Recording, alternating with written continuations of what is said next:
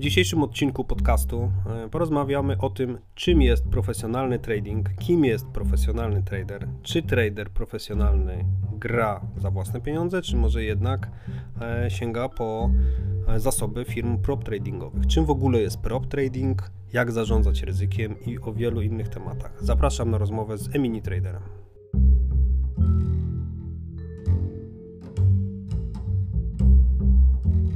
My się znamy od jakiegoś czasu, poznaliśmy się na Toyotesie.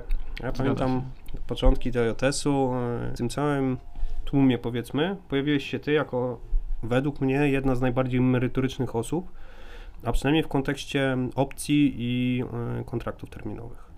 No dzięki za dobre słowo. Tak, takie, takie odniosłem wrażenie, tak? Jak gdyby w całym tym, jak gdyby zamieszaniu i w całym tym tłumie. I ty w ogóle przeszedłeś bardzo długą drogę swoją tradingową, osobistą. No można tak powiedzieć. Od czego zaczynałeś? E, jeżeli chodzi o, o stricte trading, to ja też mm, tak naprawdę początki, początki, pierwsze rzeczy, no, za które się złapałem, jeżeli chodzi o, o jakieś y, powiedzmy rzeczy tradingowe, no to się z tego śmieję teraz, ale to były opcje binarne. Mhm. E, pamiętam gdzieś jakaś reklama mi się kiedyś e, pojawiła, mm, wiesz, typu tutaj możesz kupić kilka opcji, nawet jak ci jedna nie wejdzie, to tutaj ci wejdzie i jesteś do przodu, no ale na początku się trochę tym powiedzmy pobawiłem, bo nigdy mm, nie obracałem na tym swoją kasą. Jakiś czas poświęciłem na to, żeby sprawdzić sobie to na symulatorach. Znaczy symulatorach, no po prostu na demo, tak? Mhm. Ja mówię symulator, ale generalnie chodzi o demo. No i niby było ok. Yy, wyniki powiedzmy tam była, no wiadomo, jak każdy ma wyniki na demo, to, to, to, nie ma co, co dużej wagi do tego przykładać. No i generalnie chciałem wpłacić pierwszą kasę, ale mm, już wtedy miałem w sobie coś takiego, że dużą e, uwagę przykładałem do umów i regulaminów i tego typu rzeczy i po prostu sobie przeczytałem, jak wygląda regulamin takiego brokera opcji binarnych. No Czyli prawie dałeś się nabrać. Prawie dałem się nabrać. Gdyby nie to, że e, faktycznie czytam regulaminy, to bym pewnie, znaczy wpłaciłem kasę, tylko że mhm. wpłaciłem kasę, przeczytałem regulamin, wypłaciłem kasę i straciłem na e, tam tych prowizjach typu wpłać, mhm. wypłać. Co było dalej? Poszedłeś na Forex, czy? E, dalej czas mi mocno zajęło przygotowania do ODI, bo zacząłem e, w międzyczasie naukę do, do egzaminu na doradcy inwestycyjnego, sporo czasu mi to poświęcało i gdzieś przy okazji właśnie też e, trafiłem na nagrania Petera Davisa od Jigsaw i no i zacząłem się uczyć tego, jak, w jaki sposób wykorzystywać arkusz zleceń na, na kontraktach futures. No i na początku też tutaj zacząłem od od demo, symulatorów i nauka szła dosyć wolno, bo tutaj z jednej strony futuresy, z drugiej strony, tak jak mówiłem, nauka, jeszcze praca, no to czasu, czas był mimo wszystko ograniczony. No ale powolutku, powolutku jakoś tam wydawało mi się, że zacząłem powoli ogarniać, no i w momencie, kiedy tak miałem takie przeświadczenie, że mniej więcej wiem o co chodzi, to też gdzieś tam mm, na horyzoncie pojawiło się coś takiego jak Top Step Trader, czyli mhm. ta, ta taki powiedzmy firma prop tradingowa online, no i uznałem, że może warto spróbować, bo tam też koszty nie były jakieś duże, z tego co pamiętam 140 dolarów za miesiąc okresu próbnego, jeżeli dobrze kojarzę. Mhm. No i spróbowałem, no i tydzień i musiałem zaczynać od nowa. Okej, okay. czyli klasyczna, klasyczna droga początkującego. Tak, no tyle dobrze, mhm. że, że, że to nie była moja kasa. No wiadomo, że straciłem te 140 dolarów, które trzeba, no 100 dolarów, bo później można było wyzerować, że tak mhm. powiem ta, ta opłata za wyzerowanie tego rachunku po tym, jak się wywaliło na, na tych limitach, które tam mają, no to była trochę mniejsza, no ale... 50 dolarów bodajże jest w tak? tej chwili. Aha, no to... Ale myślę, że o Top Step, czy w ogóle o firmach properatingowych, czy o samym Jigsaw, myślę, że sobie porozmawiamy później, a być mhm. może w przyszłości jakoś e, szerzej rozwiniemy ten wątek, ale... Mm, Skąd brałeś tą właśnie początkową wiedzę? Wspomniałeś o człowieku z Jigsaw, czyli mhm. internet jednak, tak? Tak, przede wszystkim internet. I jeszcze w, wtedy było to o tyle jakoś, wiesz co, jak tak patrzę na to, w jakich momentach na co trafiałem, to wydaje mi się, że miałem bardzo dużo szczęścia po drodze, bo raz, że udało mi się uniknąć tych, e, tych opcji, e, dwa, że w międzyczasie udało mi się trafić na, na, na materiał właśnie od Petera Davisa, od Jigsaw, jeszcze wtedy to był taki okres, gdzie on rozwijał swoją platformę na bazie Ninja Trader i pieniądze, które chciał za tą nakładkę powiedzmy na Ninja Trader były śmieszne. Tam zapłaciłem chyba 250 czy 290 dolarów, z Aha. czego jeszcze tam miałem jakieś inne zniżki, bo tam współpracowali, jeżeli dobrze pamiętam, z takim forum Futures.io. Jak jeżeli tam miałeś jakieś tam, jak to się nazywało, premium, albo inaczej się nazywa ten, e, ten dostęp na ich forum, no to wtedy dostawałeś zniżkę na zakup w Jigsaw, no i tak mi naprawdę takie śmieszne Mhm. pieniądze mi wy, wyniosły ten, ten e, dostęp do jego softu i tych nagrań, które wtedy też były e, dostępne, że tak powiem, za darmo, e, że no miałem duże szczęście, bo chwilę później już weszło e, nowy program, czyli to się nazywa Daytrader w tym momencie i to już jest osobny, nie nakładka i teraz koszty troszkę wzrosły. A jeżeli chodzi o samego Petera, to on był od początku na tyle fair, że mówił, że w momencie, kiedy posiadasz licencję Lifetime na, na ten soft, który był nakładką, to również to się przenosi dalej. I teraz za każdym razem, jak są nowe funkcje dodawane, to wszystko jest tak jak prawda na pierwszej licencji. Mhm. No i no miałem spore szczęście wtedy. No i bazowałem przede wszystkim na jego nagraniach, później przy okazji e, tego, że e, razem z nim współpracowało też kilka innych traderów, innymi John Grady, nie wiem czy kojarzysz. Kojarzę. Mhm. E, to też trafiłem na jego materiały, no i to wszystko mimo wszystko, krę... wszystko, mimo wszystko kręciło się wokół arkusza i wydawało mi się to dosyć ciekawe, logiczne i warte poświęcenia czasu i zacząłem zgłębiać to. I bazowałem przede wszystkim na nagraniach od Petera Davisa i Johna. Jakbyś dzisiaj zaczynał jeszcze raz od początku, dałbyś sobie jakąś radę, albo poszedłbyś jakąś inną drogą, zacząłbyś, nie wiem, od- od czegoś zupełnie innego niż zacząłeś? Może bardziej bym to ustrukturyzował e, i podszedłbym do tego od takiej strony, że nie rzucałbym się od razu na futures. Mm, tak szybko jak ja to zrobiłem, chociaż w międzyczasie też miałem lekką przygodę tutaj u nas z GPW, zakończoną po roku. E, I mimo wszystko zacząłbym od e, nawet GPW u nas w Polsce dłużej, Mhm. poświęcić trochę czasu akcje, powracać akcjami, nawet spróbować na New Connect, gdzie tam jest ta niższa płynność, żeby poczuć w ogóle jak działa rynek, tak? E, bez lewara jeszcze. Mhm. Później poświęciłbym więcej czasu na opcje i dopiero gdzieś po tych opcjach, gdzie tam masz zarówno i mm, strategię z e, ograniczonym ryzykiem i nieograniczonym ryzykiem i tutaj mniej więcej takie, wiesz, opcje mogłyby stanowić przejście z rynku akcyjnego, gdzie już, gdzie nie masz lewara, na opcji, gdzie ten lewar się pojawia i później futures, gdzie już ten lewar jest taki pełną gębą, tak?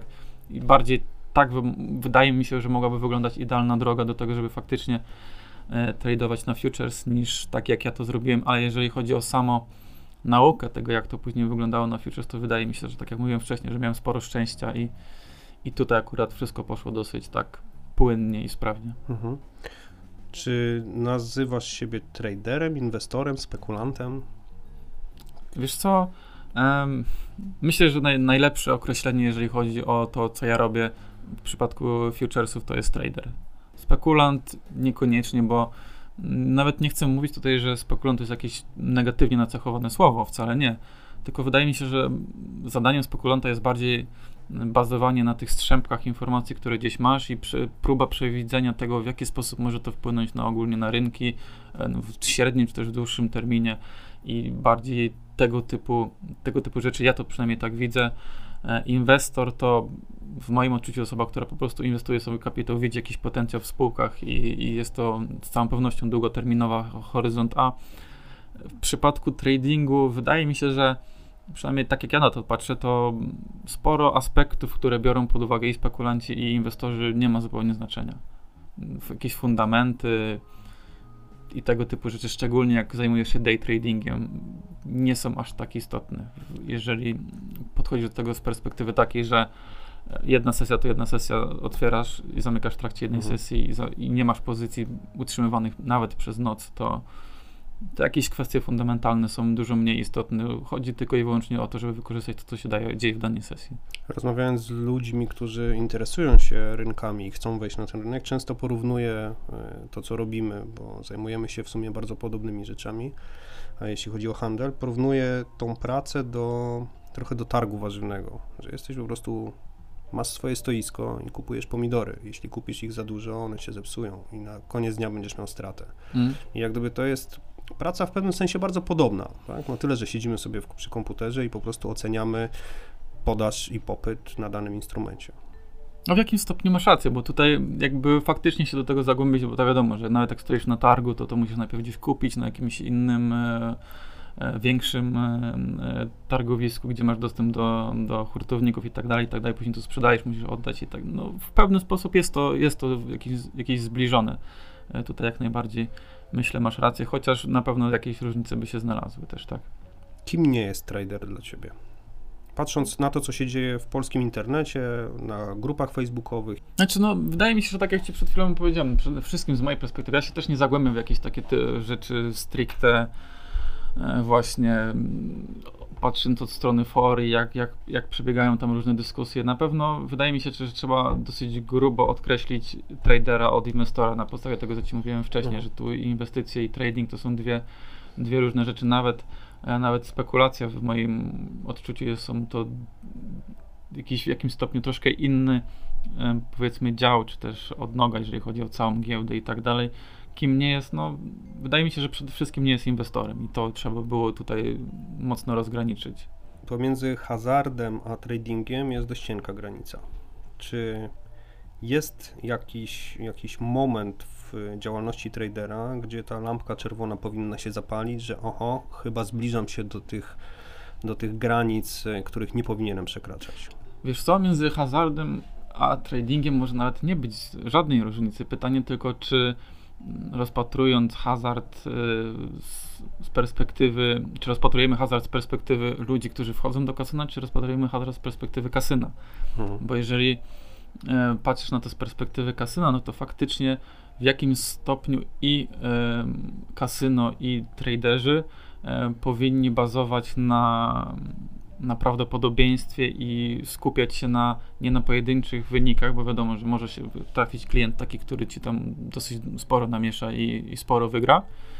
Ale jeżeli chodzi o dłuższą perspektywę i to, jak to się wszystko sumuje i e, jaki masz nawet niewielką przewagę statystyczną, to jest to, co jest najistotniejsze i wydaje mi się, że ja na przykład nie patrzę na to w ten sposób, żeby, że stronię od tego, żeby porównywać e, trading i hazard, bo w jakim stopniu to może być nawet zbieżne, bo bazujemy też na jakichś tam powiedzmy niepewnościach, musimy szacować ryzyko, musimy podejmować różnego rodzaju decyzje, których wypadkową jest koniec końców jakiś system, z którego korzystamy i podobnie też w przypadku kasyna, tak? Mhm. Jeżeli hazard taki rozumiany właśnie z perspektywy kasyn jest y, biznesem, jak wiemy, dochodowym i tutaj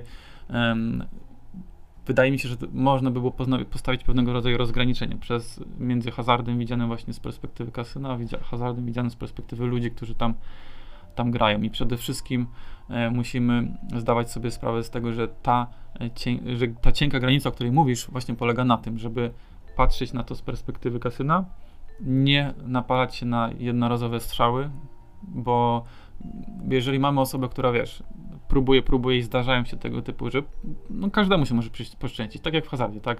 Pojawi się mhm. dobra karta i, i możesz e, równie dobrze e, sporo nadszarpnąć budżet danego kasyna. Tak w tradingu pojawi się dobry, dobry moment, dobry setup, wejdziesz dużą pozycją, niekoniecznie dobry trade, a, a ugrasz dużo, tak? I wydaje mi się, że przede wszystkim należałoby pamiętać o tym, żeby mieć mimo wszystko to w jakim stopniu usystematyzowane i patrzeć z perspektywy maratonu, a nie sprintu. Okej. Okay. Swojego czasu w rozmowie chyba z Szymonem Machalicą powiedziałem coś takiego, że trading to rzemiosło. Czy ty uważasz podobnie? Czujesz, że to jest tak, że trader powinien się od kogoś tego fachu nauczyć, powinien poświęcić na to jakiś czas, żeby odnaleźć się w tym środowisku, podobnie jak szef dawniej się uczył od swojego mistrza, tak? Dziś tego zawodu już praktycznie nie ma. Mi się wydaje, że jak najbardziej. Tutaj też może być jeden z mm, powodów, dla którego tak wiele osób sobie z tym nie radzi, bo mimo wszystko, tak jak mówisz, to jest w dużym stopniu rzemiosło. Patrząc z perspektywy osób, z którymi ja miałem styczność poprzez yy, trading w różnego rodzaju może nie w różnego rodzaju, ale w, w, w propach, tak? Uh-huh. To ludzie, którzy są tam najdłużej i robią najle, najlepsze wyniki, to wcale nie są ludzie, którzy mieli do tego po pierwsze największy talent, a po drugie też nie jest na takiej zasadzie, że siadasz i od razu dostajesz kasę i tradujesz za, za grube miliony, tylko to jest, wiesz, systematyczna praca, udowadnianie sobie i wszystkim dookoła, powiedzmy, dookoła ma tu nie na myśli mm, szefostwo w takiej firmie i tak dalej, że jesteś w stanie na przykład e, przyjąć większe ryzyko, że to, co robisz ma sens, że tu masz takie wyniki i bazujesz konkretnie na jakichś y, przypadkach, na jakiejś próbie trade'ów, na jakimś mhm. w sposób udokumentowany to, co faktycznie robisz na rynku, a nie na zasadzie wydaje mi się, że idzie mi dobrze, ale nie mogę tym, tego niczym podeprzeć, ani, ani też na zasadzie, że e, żeby zarobić dużo, to trzeba też wcześniej dużo uwalić i, i, i trzeba też dużym kapitałem obracać, bo też wydaje mi się, że jest tutaj, pojawiło się jakiś czas temu takie stwierdzenie, że e, do tego, żeby dużo zarobić, to też trzeba dużo zaryzykować. Z jednej strony jest to racja, ale wydaje mi się, że to nie jest jedyna droga i to raz, a dwa, że to jest jedna z gorszych dróg do tego, żeby faktycznie osiągnąć sukces na, e, na rynku, jeżeli chodzi o przynajmniej o tra trading. Czy jest jakiś pakiet, baza umiejętności, e, predyspozycji do tego, żeby być skutecznym traderem, bo teraz chciałbym się skupić już tylko na, na byciu traderem, a nie hmm. inwestorem czy spekulantem. Mówisz od strony mentalnej? Mentalnej, e, technicznej, nie wiem, no, jakiekolwiek, czy, czy widzisz coś, co łączy mm, tych skutecznych traderów ze sobą? E, tak, wydaje mi się, że to, co przede wszystkim łączy tych ludzi, którym się to udało, to systematyczne podejście i nauka na własnych błędach i no, przede wszystkim strukturyzowanie wszystkiego i kontrola nad ryzykiem, kontrola nad tym, co robimy i systematyczne stawianie wiesz, kolejnych kroków do przodu na bazie tego, co się do tej pory osiągnęło. E, jeżeli chodzi o stricte takie predyspozycje mm, e, psychologiczne, czy też charakter i tak dalej, no to spotkałem się z różnymi ludźmi i tutaj aż tak e, dużej roli to nie odgrywa, chociaż na pewno każdy musi mieć gdzieś to w sobie chęć do podejmowania ryzyka, no bo tego się, bez tego się nie da, tak? Czyli osoby z jakimś mocną awersją do ryzyka, wydaje mi się, że ciężko będzie im mm, pójść dalej i w jakimś stopniu rozwijać się i um, osiągnąć coś więcej niż przeciętni, um, e, przeciętne osoby mhm. zajmujące się tym. Ale przede wszystkim to, co e, wydaje mi się wyróżnia osoby, które, z którymi miałem przyjemność rozmawiać, to bardzo skrupulatne podejście zarówno do, do, do swoich dzienników, chociażby tradera, do tego, e, w jaki sposób opisują swoje strategie, jakie wnioski wyciągają, jak patrzą w przód, jeżeli chodzi o przyszłość i e, płaszczyznę, na którą mogą się rozwijać. Bardzo rzadko w takich wypadkach e, osoby, które osiągnęły sukces, patrzą na trading z perspektywy stricte wyników, typu, że udało się zarobić tyle i tyle. Najczęściej, jeżeli chodzi o rozwój i stawianie sobie celów i to, co przynajmniej ja miałem okazję się dowiedzieć od tego typu osób, to cele, które nie bazują tyle na y, jakichś konkretnych wynikach, procentach i kwotach, y, sumach pieniędzy, tylko cele wyznaczane w oparciu o powiedzmy jakiś proces y, tego, w jaki sposób podejmujemy decyzje, tego, w jaki sposób zarządzamy kapitałem, jakich, z jakich strategii korzystamy i, i właśnie podejście do, do tego tematu od tej strony i gdzieś tam zepchnięcie na dalszy plan, przynajmniej na początku, przede wszystkim na początku e, kwestii mm, procentów, które wykręcamy i mm, sum, które zarabiamy. A który rynek powinniśmy wybrać na początku? Mamy wybór pomiędzy powiedzmy rynkiem CFD, mhm. giełdą, może kryptowaluty, może właśnie futures.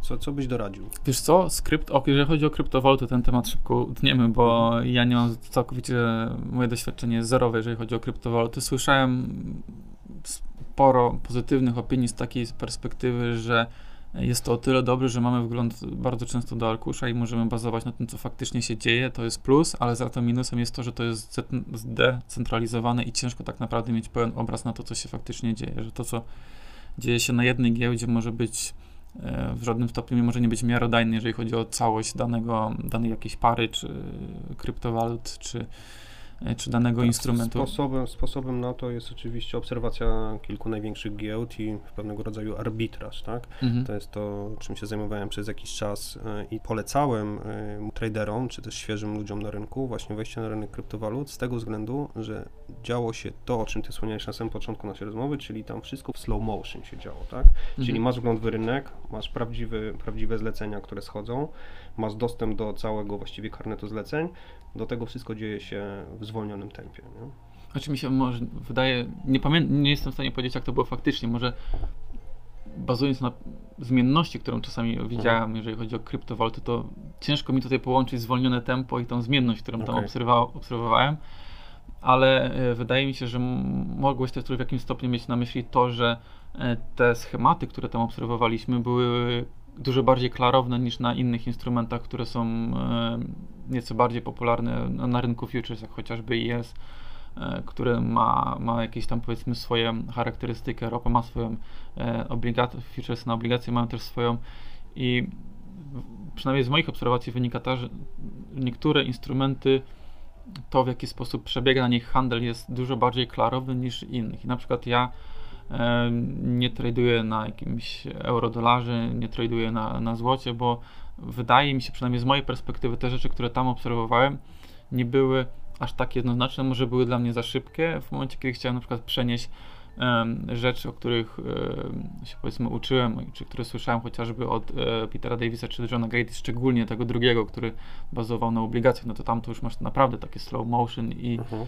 i troszkę inny też rodzaj e, graczy, czy też osób, które się tym zajmują na co dzień. To też jest istotne, tak, że to jakie osoby wpływają na, na ruch danego instrumentu, jakie osoby tradują tym instrumentem, też ma niebagatelne znaczenie. Jest to jest taki kocioł, taka zupa, tak, tam wszyscy tradują i tutaj naprawdę trzeba e, dużo takich umiejętności dostosowywania się do tego, co w danym momencie widzisz, żeby sobie z tym radzić, a na przykład e, tradując na, e, na obligacjach musisz liczyć z tym, że no tam są ludzie, którzy wiedzą, co robią. No i Czyli to jest powinniśmy inaczej... dobierać instrument, czy w ogóle rynek do, do naszego charakteru i do poziomu umiejętności. Jeśli, Na pewno. Jeśli lubimy dynamiczną grę i, i, nie potrafimy wysiedzieć w miejscu i chcemy grać szybko, no to wybierzmy ES albo ropę. Na przykład. Jeśli, jeśli Ropa... chcemy mieć więcej czasu na przemyślenia i zastanowienie się nad tym zagraniem, czy też jakby potrzebujemy więcej czasu, żeby odczytać to, co się dzieje na taśmie, to może rzeczywiście giełda. Wiesz co, mi się wydaje, że przede wszystkim takim instrumentem, na który każdy powinien zwracać uwagę, to jest IS, bo tak jak ci to jest taka zupa, tak? Tam mhm. wszyscy są i tu masz okresy wysokiej zmienności, masz okresy niskiej e, zmienności, wysokiej płynności, niskiej płynności, tam masz wszystko, tak? Jeżeli jesteś w stanie ogarnąć to, co się tam dzieje, no to jest duży plus. Dodatkowo, no tak jak tam odzwierciedla ten instrument naprawdę dużo różnych innych um, składowych, typu nawet to, co się dzieje na obligacjach, w jaki sposób ma wpływ na to, co widzisz na IS, jakieś z, z, rzeczy związane z akcjami, ma to wszystko szczególnie ma związek e, z tym, co się dzieje na IS, no i bardzo dużo osób tam e, traduje różnych osób i też dochodzą hedge, nie hedge, mhm. w, taki, w to, w jaki sposób ten instrument jest wykorzystywany w powiązaniu z innymi ma niebagatelny wpływ i da, zawsze mnie dobrze mieć, trzymać rękę na pulsie i sprawdzać to, co się dzieje na tym instrumencie przede wszystkim. Plus, jeżeli nawet nie chcesz tego tradować, no to tak jak mówię, obserwacja i instrument, który dużo bardziej pasuje do twojego charakteru od strony właśnie zmienności i płynności i tak dalej, żebyś, żeby nie było tak, że, wiesz, że siedzisz e, czekasz na trade, nudzi ci się, a, a chciałbyś coś robić i popełniasz po prostu podejmuje te decyzje w oparciu o to, że po prostu chcesz coś zrobić, a nie po to, w oparciu o to, że powinieneś coś zrobić, tak? Dla tych, którzy nas słuchają i oglądają i nie znają pełnej nomenklatury, bo dopiero zaczynają, zaczynają to jest, to jest e, kontrakt, kontrakt terminowy na S&P. Tak, dokładnie, S&P 5. I teraz e, idąc jak gdyby dalej z, z, jak gdyby z tematem, jak zostać e, traderem na kontraktach terminowych? Najlepsza droga? Mhm. Nie, niekoniecznie najkrótsza, najlepsza. Naj... Nie, no, najkrótsza to na pewno nie będzie, tak? Mhm. Bo jeżeli chciałbyś to robić jak najlepiej e, od strony umiejętności i ograniczenia liczby błędów, to wydaje mi się, że przede wszystkim absolutnym musem jest to, żeby mieć wgląd w arkusz. Bez tego się nie da. A dwa, mimo wszystko nie rzucać się od razu na na rachunki realne, poświęcić czasu sporo na to, żeby wypracować sobie pewnego rodzaju umiejętności handlując na symulatorze i do tego to, co jest najistotniejsze, jest to, żeby mieć kogoś nad sobą, który, kto cię albo poprowadzi, albo będzie pilnował tego, żeby ten czas, który spędzasz na, na symulatorze nie był czasem zmarnowanym, bo patrząc na to, w jaki sposób zazwyczaj są wykorzystywane rachunki demo, nawet na, na Forexie, tak? Taki powiedzmy najbardziej jaskrawy przykład, jeżeli chodzi o różnicę między tym, jak to powinno wyglądać, a jak wygląda, to jest to, że ludzie, jak mają rachunek demo, to wiedzą, że to nie są prawdziwe pieniądze i, i, jeżeli jesteś w stratnej pozycji, to po prostu dorzucają, dorzucają, dorzucają, bez względu, nie patrząc na to tak naprawdę, jakie to są pieniądze. No i w pewnym momencie uda im się to jakoś, nie wiem, uśrednić, wyzerować i wyjść na zero, albo nawet coś zarobić przy jakimś dobrym tym.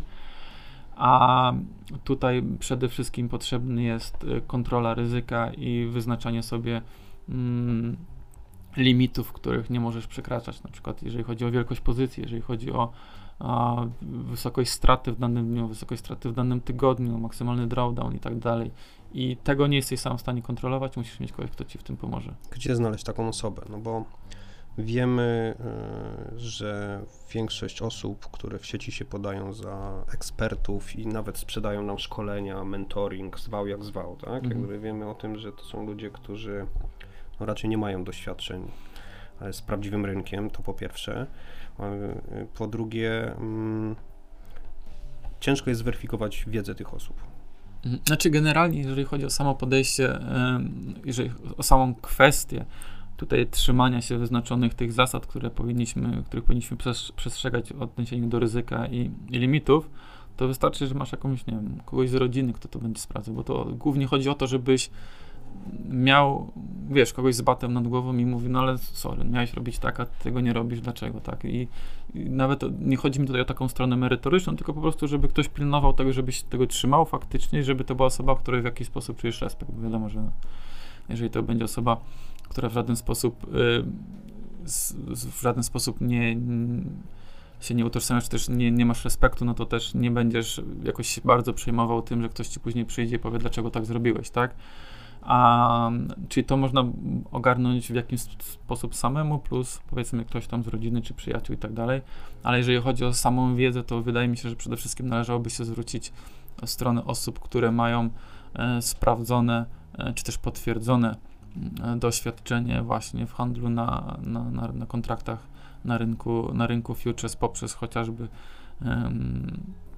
staż w jakiejś firmie prop-tradingowej i tego typu rzeczy, a najlepiej, żeby to było faktycznie konkretne materiały z e, jakiejś powiedzmy firmy prop tradingowej, która zajmuje się tym na co dzień mhm. i dodatkowo też udostępnia jakieś materiały, z których można skorzystać. Czyli niekoniecznie musimy pytać o tak zwany statement, bo to nie, nie chodzi o wielkość zysku tej osoby, tylko raczej o doświadczenie, bo tak. ja osobiście uważam, że dużo, mogę się dużo więcej nawet nauczyć się od osoby, która wielokrotnie straciła na rynku i jest na tym rynku bardzo długo, bo te doświadczenia być może część z nich wykorzystam na, na, swoją korzyść, tak? Jak gdyby nie popełnię być może tych błędów. Wiesz co, ja też zauważyłem, że bardzo często jest tak, że osoby, które potrafią bardzo dobrze przekazać wiedzę, e, nie osiągają aż tak dobrych wyników, jeżeli chodzi o, o, o trading. Nie robią aż tak spektakularnych stóp zwrotu, E, nie dochodzą tak szybko do poziomu, w którym faktycznie wykręcają kilku, siedmiu, sześciocyfrowe e, wyniki w ciągu roku. E, nie wiem z, czego, z czym to jest związane. Możliwe, że to też jest jakaś predyspozycja taka stricte psychologiczna, że osoby, które są w stanie to w szybkim czasie osiągnąć, może są w jakimś stopniu introwertykami, albo po prostu są w stanie, wiesz, sfokusować się na jakimś celu i, i do tego dążyć i ciężko jest im dodatkowo też przekazywać tą swoją mhm. wiedzę ale no bardzo często jest, znaczy generalnie osoby, z którymi ja w jakimś stopniu współpracowałem, od których się uczyłem, praktycznie nie spotkałem się jeszcze z osobą, która potrafiłaby dobrze e, przekazać to, co chce przekazać i jednocześnie robić e, ponadprzeciętne wyniki. Nie wiem, dlaczego to nie idzie ze sobą w parze, ale zawsze taką obserwację miałem, więc ale to wcale nie znaczy, że e, takich osób nie znajdziemy chociażby w firmach prop tradingowych, bo tam są osoby na różnym poziomie, tak? I różne mają sobie cele, stawiają, niektórym wystarcza to, żeby faktycznie utrzymywać się z tego, a nie robić nie wiadomo jakich um, wyników i tego typu osoby też są i zazwyczaj tego typu osoby e, są dobrymi nauczycielami, z tego przynajmniej z mojego mhm. doświadczenia. Polecasz jakieś? Podlinkujemy coś później dla tych, którzy chcieliby poszukać, poszperać, znaleźć Wiesz co, ja oczywiście mógłbym coś polecić, tylko ja nie lubię brać na siebie odpowiedzialności za to, że ktoś uh później coś kupi, wykupi jakieś, e, jakieś szkolenie i uzna, że, że stracił pieniądze, i bo, bo nic mu to nie dało. Generalnie musimy sobie zdawać sprawę z jednej rzeczy, że to, czy materiał jest dobry, to jest jedna rzecz, a to, czy to ktoś z tego coś wyciągnie, to jest druga rzecz. I ja, mhm. ja mogę polecić rzeczy, które się sprawdziły w moim przypadku i których których jestem pewien ze swojej strony. Wiem, że tam jest treść taka stricte merytoryczna jest na najwyższym poziomie, jeżeli chodzi o, o dostępne materiały, ale nie lubię brać odpowiedzialności za to, że mhm. ktoś to później kupi i będzie miał do mnie pretensje, że wydał pieniądze, bo zazwyczaj są to, to nie są e, kwoty rzędu 300 zł za, za, za kurs Jasne. weekendowy, mhm. tylko Trzeba poświęcić dużo czasu, sporo pieniędzy, żeby się tego nauczyć. Tak. To jest trochę jak ze studiami no, na medycynie. Tak? Trzeba no swoje no tak. odbębnić, swoje godziny wysiedzieć, trochę kasy przehulać jak gdyby na tym rynku, żeby zrozumieć, odnaleźć się w tym całym zamieszaniu. Znaczy, na ten moment jest jedna rzecz, którą mógłbym polecić każdemu i jeżeli ktoś by mi po tym przyszedł powiedział, że sorry, ale że on, że to w ogóle jest gówno warte i że, i że naciągnąłem go na kasę, to w ogóle bym się nie przejmował, bo co do mery, poziomu, jaki jest tam prezentowany wiedzy i, i podejścia ogólnie do rynków, to no to to jest najlepsza rzecz, którą można znaleźć aktualnie na rynku. Więc jeżeli ktoś by chciał, to coś mogę polecić. Okay. Tylko, że podlinkujemy coś, czy powiesz? Znaczy, na ten moment się to nazywa Apteros Trading. Mhm. E, można wpisać w internecie, znajdzie bez problemu, tylko że to nie jest tania rzecz. To jeżeli dobrze kojarzę, e, teraz e, kurs ten kosztuje coś w okolicach 3000 dolarów. Okej. Także. Spora kwota, ale to zależy, jaki chcemy cel osiągnąć, tak? Bo jeśli zależy, chcemy chcemy... żyć i zarabiać na tym naprawdę pieniądze, to... I zależy, czego oczekujemy od takiej, od takiej rzeczy i, i to, co, kto to prowadzi i w jaki sposób jest wiedza przekazywana i co jest oprócz dawane nam dodatkowo do mhm. samych materiałów szkoleniowych. Okej, okay. dobra. Ja na koniec przesłucham jeszcze raz ten materiał i zbiorę te wszystkie nazwy, które gdzieś tu padają i tam gdzieś spróbuję je po prostu wymienić, żeby ludzie mogli się odnaleźć. Jak zarządza się ryzykiem w profesjonalnej firmie tradingowej? No bo teraz jak gdyby sporo powiedzieliśmy, no właściwie tylko musnęliśmy temat tak naprawdę, bo byśmy musieli tutaj przy każdym z tych punktów siedzieć godzinami i dyskutować, ale powiedzieliśmy mniej więcej, jak powinien to robić świeżak, e, czy nawet nie świeżak, ale samodzielnie taki trader powiedzmy na własny rachunek. Mhm. Jak to się robi w propach? No przede wszystkim jak zaczynasz, to, to nie ma czegoś takiego, że ostatnio jesteś od razu wrzucany na, na rachunek realny. I to jest to też, do czego się odnosiłem wcześniej, że ja na przykład jestem przeciwnikiem e, stwierdzeń czy też teorii, że lepiej wpłacić stówkę i ją przepalić, niż e, poświęcić czas i się nauczyć czegoś na, na jakimś symulatorze czy rachunku demo. E, uważam, że to jest błędne pojęcie, bo takich stówek się przepala naprawdę horrendalne kwoty, jeżeli weźmiesz sobie to później sumujesz, wiadomo, to stówka tam dwie i tam raz więcej, raz mniej kwoty się robią naprawdę duże zamiast faktycznie usiąść do, do tego czasu, który poświęcasz na, na naukę, na, na handel na tym symulatorze, na rachunku demo. Wiem, że sporo osób może się z tego śmiać, ale ja zawsze będę powtarzał, że na, trzeba zaczynać na, na symulatorze, na rachunku demo i odpowiednie podejście do tego, tak jak wcześniej mówiłem, musisz mieć te e, ramy wyznaczone przez siebie i kogoś, kto, to, nad tym czuwa i tego pilnuje. Tak jest w firmach propagandingowych jak się uczysz, to nikt nie oczekuje tego, że ty będziesz tam robił wyniki. Przede wszystkim to, na co masz zwracać uwagę, to to, w jaki sposób kontrolujesz swoje pozycje, w jaki sposób kontrolujesz ryzyko, czy się nie przelewarowujesz, czy, czy nie wywalasz dziennego limitu na, na jednej pozycji i tego typu rzeczy mają później w ogólnym rozrachunku znaczenie w, w takim stopniu, czy, czy da, dostaniesz tą szansę, żeby tradować dłużej, czy, czy też podziękuję Ci już po pierwszym miesiącu, jak zobaczą, że pomimo tego, że masz, dajmy na to, nie wiem, dzienny limit 1000 dolarów, ty te 1000 robisz na jednym trade, no to nikt nie będzie trzymał takich osób, tak? Czyli e, przede wszystkim kontrola ryzyka, wyznaczanie, e, wyznaczanie dziennych limitów, tygodniowych, maksymalnych drawdownów. W ten sposób jest to przynajmniej na początku e, w firmach prop tradingowych kontrolowane, jeżeli chodzi o ryzyko i rozwój tradera. Ja jeszcze podzielę się swoją metodą e, na ogarnięcie tego ryzyka i to jest to, czego jak gdyby, co też polecałem jak gdyby traderom w propie, że nie powinieneś stracić więcej niż swoją jedną dniówkę. To na pewno. Tak. Jeśli wiesz, jaka jest twoja średnia dniówka, to na pewno. To nie powinieneś stracić więcej, bo następnego dnia przyjdziesz do roboty, odrobisz. Nie mhm. męczysz się później tygodniami z odkopaniem z minusa. Mhm. Znaczy, generalnie to, to jest bardzo dobre podejście i dodatkowo jeżeli ktoś by miał bazować na, tak jak wcześniej mówiłem, na tych limitach powiedzmy jakichś dziennych, czy też, mm, które mogą w jakimś stopniu odzwierciedlać to, o czym tu mówisz, tę średnią dniówkę, to najważniejsze jest to, żeby, żeby to nie było jeden trade i, i cię nie ma, tak? To, to ja mam zasadę do trzech razy sztuka, tak? Mhm.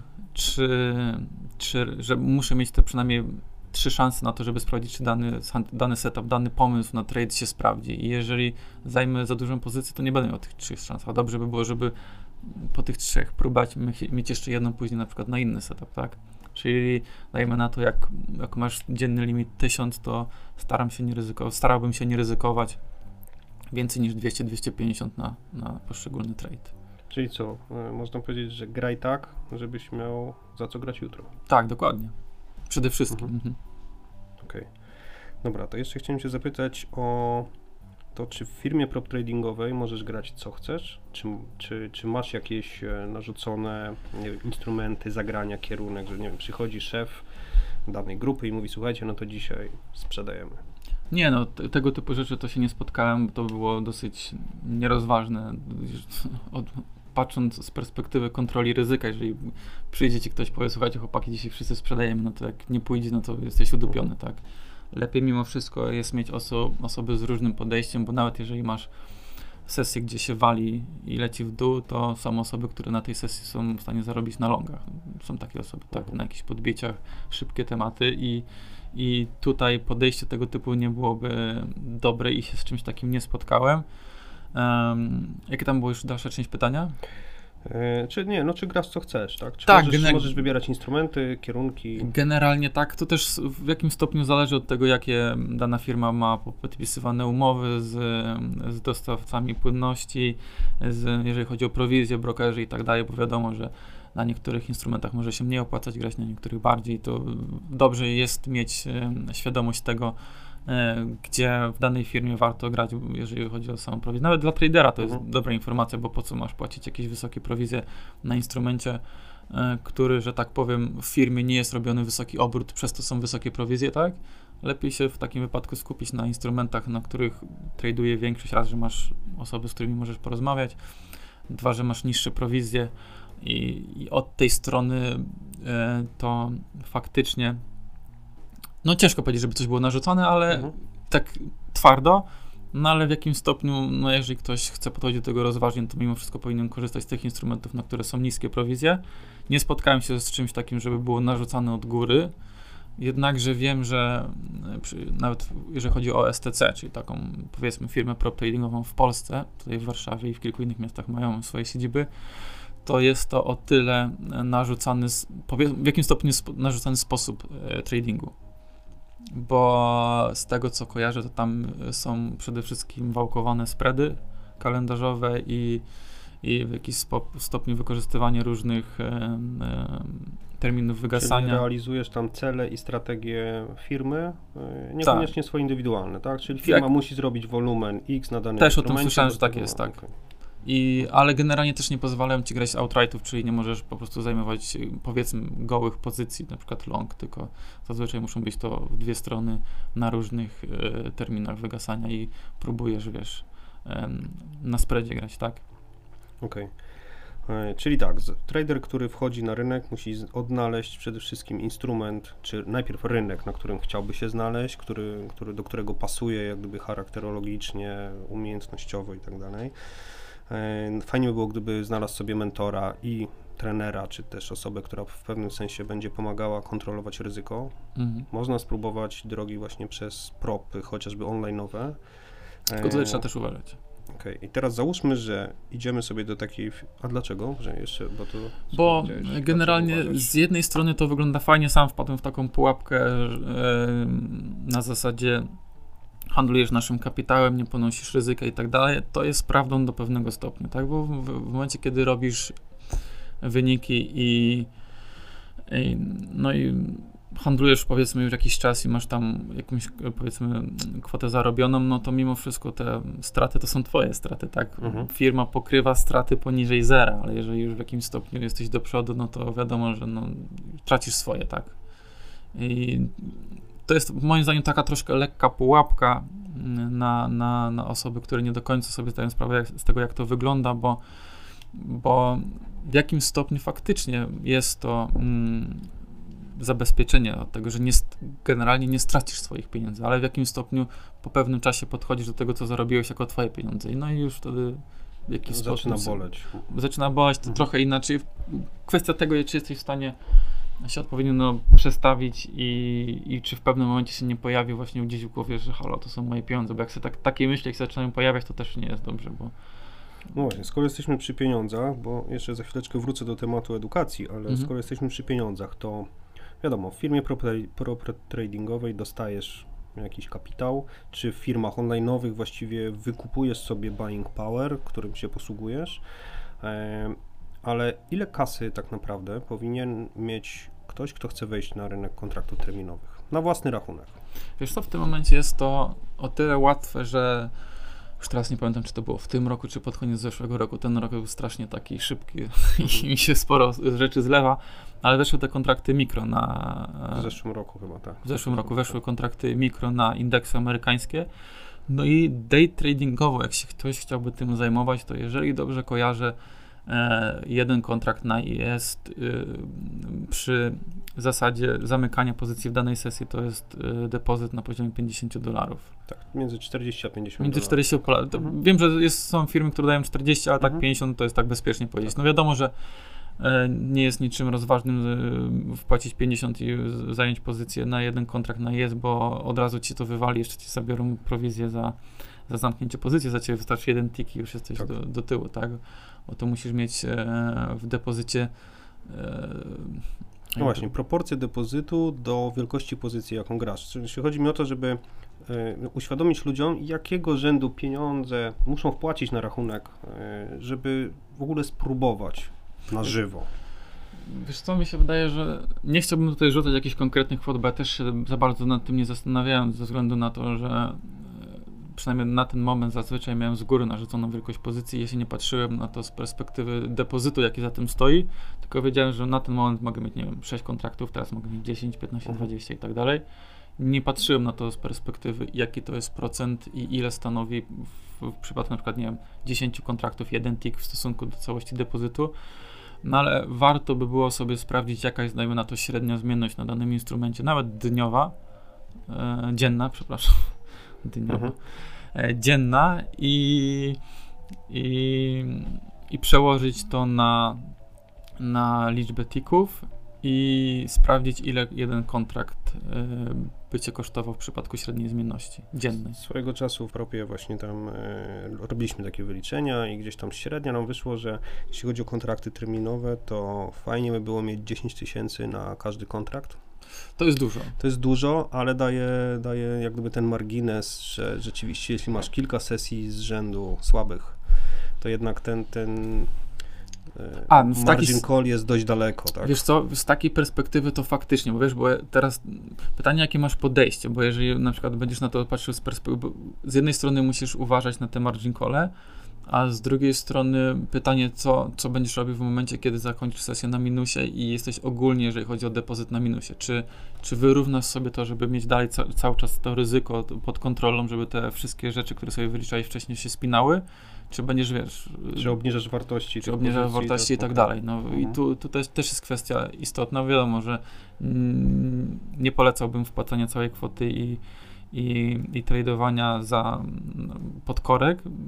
Jakąś kwotę wiadomo warto przeznaczyć, jeżeli dobrze idzie, no to można zwiększać i tak dalej, ale zawsze trzeba mieć na względzie to, że jeżeli sobie wyliczymy jakieś średnie wartości, to ile możemy zainwestować na X e, depozytu, e, to ja bym właśnie podchodził do tego z takiej perspektywy, że jeżeli na koniec sesji mamy do tyłu, to warto było to wyrównać. Mhm. I zawsze mieć gdzieś ten kapitał, który nam na to pozwoli, tak? Czyli wracamy codziennie do tej samej bazy i gramy z tego samego Jeżeli jesteśmy na poziomu. minusie. Mhm. Na takiej zasadzie. Tak, bo wiadomo, że jesteśmy do przodu, no to możemy w jakimś stopniu to później e, korygować w drugą stronę, ale to wtedy też pytanie, czy na stałe, czy tylko czasowo, bo jeżeli na stałe, no to wtedy znów pojawią się kwestie dopłacania, tak? Żeby Mhm. mieć tą w razie czego jakbyś szedł poniżej e, poniżej jakiejś e, kwoty. Tylko tutaj nie chodzi mi, to oczywiście jedna rzecz, nie chodzi mi o dopłacanie przy wyzerowaniu, tak? Tylko, Tak. tylko na, na to, nie wiem, uzn- uznasz sobie, że masz e, w przypadku mikro, nie wiem, 500 dolarów na kontrakt i kończysz y, dzień tradingowy, patrzysz na depozyt, masz 500, 490 dolarów, no to dopłacasz dyszkę, tak, na takiej Mhm. zasadzie, żeby mieć te 500 na nowy dzień. O to mi chodzi, tak? Tak. I, I kończąc trochę ten, znaczy poprzedni wątek, to można było sprawdzić, jaka jest średnia zmienność dla danej sesji, dzienna, dla danego instrumentu i dajmy na to, nie wiem, jak można IS, strzelam teraz, no 40 tików mhm. I to sobie możesz sprawdzić, ile to jest na jeden kontrakt i mniej więcej plus trochę, żebyś miał tyle na depozycie na jeden kontrakt, tak? Tak, żeby przetrwać tą sesję. Jeśli będziesz po złej stronie, jeśli nie zareagujesz odpowiednio szybko, to, mhm. to zmienność tej sesji nie doprowadzi do twojego tak. bankructwa, tak. tylko dojdziesz do tych swoich dziennych, powiedzmy, limitów. Tak, tak? Znaczy, yy, tak, tak, tak. Mhm. W jakim stopniu. Mhm. I żebyś jeszcze zapamiętać, trzeba o tym też, żeby przy takiej zmienności, jeżeli by cię miało wywalić, to żebyś e, wylądował powyżej tego e, minimalnego depozytu, tak? Mhm. Może nie jest... Wchodzimy teraz w tak fajne tematy do, do jak gdyby dyskusji, że można by było tylko o tym właściwie no tak. gadać, o zarządzaniu e, no tak. depozytem, ryzykiem i tak dalej. Więc myślę, że, że jeszcze sobie kiedyś do tego wrócimy, mam nadzieję. Mm. Ale jeszcze troszeczkę jak gdyby chciałbym wrócić do tej, załóżmy, że jesteś już w tej firmie prop tradingowej, dostałeś to konto. Mhm. Czy firma zostawia ciebie już w samopas, czy raczej edukuje, czy uważają, że jesteś już mistrzem i radź sobie sam? Zależy od firmy. Mhm. To jest to też jedna, jedna z pułapek, na którą można teraz spaść. To są te wszystkie propy online bez zaplecza, powiedzmy, fizycznego, które zakładają osoby, które nie do końca, może nie tyle wiedzą, co robią, co nie do końca są w stanie dać wsparcie takie, które te osoby, które w jakiś sposób idą do przodu, by wymagały w pewnym momencie, tak? Bo tu mimo wszystko musisz mieć nad sobą osoby, które osiągnęły więcej i zawsze mieć z kim porozmawiać, z kimś, kto zrobił, osiągnął więcej i jest w stanie cię poprowadzić dalej w danym momencie, w którym ty już jesteś na swojej tam powiedzmy e, ścieżce, tak? A z reguły te, te propy online, one są dobre na początek, żeby nie wiem, zbudować sobie jakiś kapitał, E, no tak, chcesz... bo w tych propach zazwyczaj pilnuje cię automat. Nie? No Masz tak. zaprogramowane po prostu warunki, w których możesz się poruszać. Mhm. Jeśli je łamiesz, to po prostu jesteś oflagowany i tam jest później decyzja, co dalej. Albo wypadasz, tak. albo coś. Mhm. Nawet sprawdzałem swojego czasu, e, bardzo niedużo pieniędzy trzeba, żeby otworzyć takiego propa własnego, online'owego i po prostu uzyskać od nich buying power i całą technologię. Mhm. E, I, I faktycznie wtedy nie ma tam żadnego zaplecza Mertel. wsparcia, tak. treningu, coachingu. No, I to jest problem, mhm. moim zdaniem. No, można za zacząć od tego typu miejsc y, tylko i wyłącznie po to, żeby wyrobić sobie nawyk kontroli ryzyka, bo tam ci mimo wszystko kontrolują, y, do tego, żeby zbudować jakiś kapitał i później podjąć decyzję, co chcesz dalej z tym robić, tak? Czy chcesz już teraz sam tradować na własną rękę, czy, czy może na podstawie mm, tej historii, którą sobie będzie w stanie wypracować w takim miejscu, gdzieś próbować aplikować do nieco bardziej poważnych mhm. miejsc, które już mają to zaplecze na dużo wyższym poziomie i jest mentoring, jest, są osoby, z którymi możesz rozmawiać i są osoby, które wiedzą, jak poprowadzić twoją karierę w razie czego. E, spotkałem się z takim powiedzeniem na, gdzieś w sieci, że profesjonalni traderzy nie grają własnymi pieniędzmi. Nie wiem, kto to powiedział ale wydaje mi się to bardzo, no, bardzo Czy takie ży życiowe. Profesjonalni traderzy, tak, bo to, wiesz, to wydaje mi się, że też można podchodzić na to e, z takiej perspektywy, że jeżeli jesteś profesjonalnym traderem, to jesteś traderem z zawodu, a zazwyczaj jak masz zawód, no to powiedzmy jakieś umowy i tak dalej, tak. Mhm. Są oczywiście osoby, które tradują własnym kapitałem i robią dobre wyniki, ale yy, ja osobiście nie znam zbyt wiele takich osób, nie wiem jak ty. Też nie. Właśnie to jest to, ostatnio z Kubą Mościckim w podcaście rozmawialiśmy właśnie na ten temat, czy istnieją forexowi milionerzy i Kuba mi zadał pytanie, a znasz jakiegoś? No i okej, okay, ustaliliśmy, że znamy osoby, które pomnożyły swoje pieniądze w kwotach tam sześciocyfrowych, mhm. tak, ale niekoniecznie zarobiły na tym rynku i teraz... No to tak, to się zgadza. No. Tak, i teraz jak gdyby po, podobnie tutaj, no, czy rzeczywiście profesjonalni traderzy, no profesjonalny trader przynajmniej dla mnie to jest ktoś, kto zajmuje się tym co, na co dzień, tak? kto mm. z mhm. tego żyje, mm. kto przynajmniej próbuje, no inaczej, żeby być profesjonalnym traderem i z tego żyć, no musisz się tym zajmować na co dzień, nie jesteś w stanie Wiesz tego co? robić do skoku. Wydaje mi się, że najlepsze osoby to mimo wszystko nie tradują na, znaczy nie spotkałem jeszcze się z osobą, która żyłaby z tradingu, robiła bardzo duże stopy zwrotu, nawet nie stopy zwrotu, ale wykręcała duże, y, wysokie wyniki i, i robiła to na własny rachunek. Nie spotkałem takiej jeszcze osoby. Czyli raczej instytucjonalnie gdzieś, gdzie masz tak, za, duże zaplecze finansowe i nie tylko finansowo. Tak, tak? Wiesz, tutaj też pamiętajmy, że opcji jest naprawdę dużo. To nie jest tak tylko, że są firmy prop tradingowe, które się stricte zajmują tradingiem. To jest, masz fundusze inwestycyjne, które potrzebują tego typu działów, masz jakieś, dajmy na, nawet jeżeli jesteś dobry na ropie, to przecież są firmy, które się zajmują wydobyciem ropy, które potrzebują traderów na rynku ropy, tak? Tak, można handlować węglem dla Dokładnie. spółek, tak? Dokładnie. dla elektrowni. I to już są w tym momencie, jeżeli masz umiejętności i y, pracujesz w tego typu firmach, no to e, kapitał, który możesz zarządzać jest naprawdę wysoki i wydaje mi się, że to przede wszystkim skłania osoby do tego, żeby e, tradować w, taki, w tego typu miejscach. Okej. Dla kogo są bucket shopy? Czy w ogóle powinniśmy na nie zwracać uwagę w jakimkolwiek stopniu? Bo Wiesz co, no nie chciałbym mówić, że to jest y, rzecz w 100% zła, bo wiem, że nawet y, y, fundusze inwestycyjne czasami korzystają z kontraktów CFD, tak? I to Mhm. jest jak najbardziej rzecz normalna. Pytanie jest takie, do czego wykorzystujesz te kontrakty, bo jeżeli wykorzystujesz do takiego codziennego handlu, to wydaje mi się, że są lepsze miejsca do tego mm, niż, niż CFD. I generalnie nie, nie polecałbym osobom e, zaczynającym handel e, czy też trading e, do, to, aby faktycznie startować na CFD. Czyli bardzo podobne podejście do mojego. Uważam, że CFD to jest jak gdyby jeden z ostatnich elementów, po który powinniśmy sięgać. Tak, bo tu trzeba To jest, naprawdę jest wiedzy mieć rynek, na którym nie widzimy zbyt wiele, musimy Mhm. wiedzieć, co robimy. Mhm. To Nie ma miejsca na błąd. Zgadzam się w 100%, ale kiedyś miałem takie podejście, że, że wiesz, kategorycznie się broniłem rękoma i nogami, że to jest zło i tak dalej. I ja jestem w stanie zauważyć pewne pozytywne aspekty ty, tych kontraktów, no bo mówmy się, e, w- jakim stopniu są osoby, które na tym zarabiają. Niekoniecznie są to traderzy. Trzeba sobie zdawać z tego sprawę, że tak jak w przypadku kasyna, o którym mówiliśmy wcześniej, tak i tutaj pewnego rodzaju rzeczy są wypoliczone i to jaki masz spread tu i tamto, to to nie jest tak, że ktoś ci się, broker sobie powie, a ty masz dzisiaj spread taki, ty taki, tylko to jest e, w jakim stopniu wszystko policzone i trzeba wiedzieć na co się rzucasz i, i z kim grasz.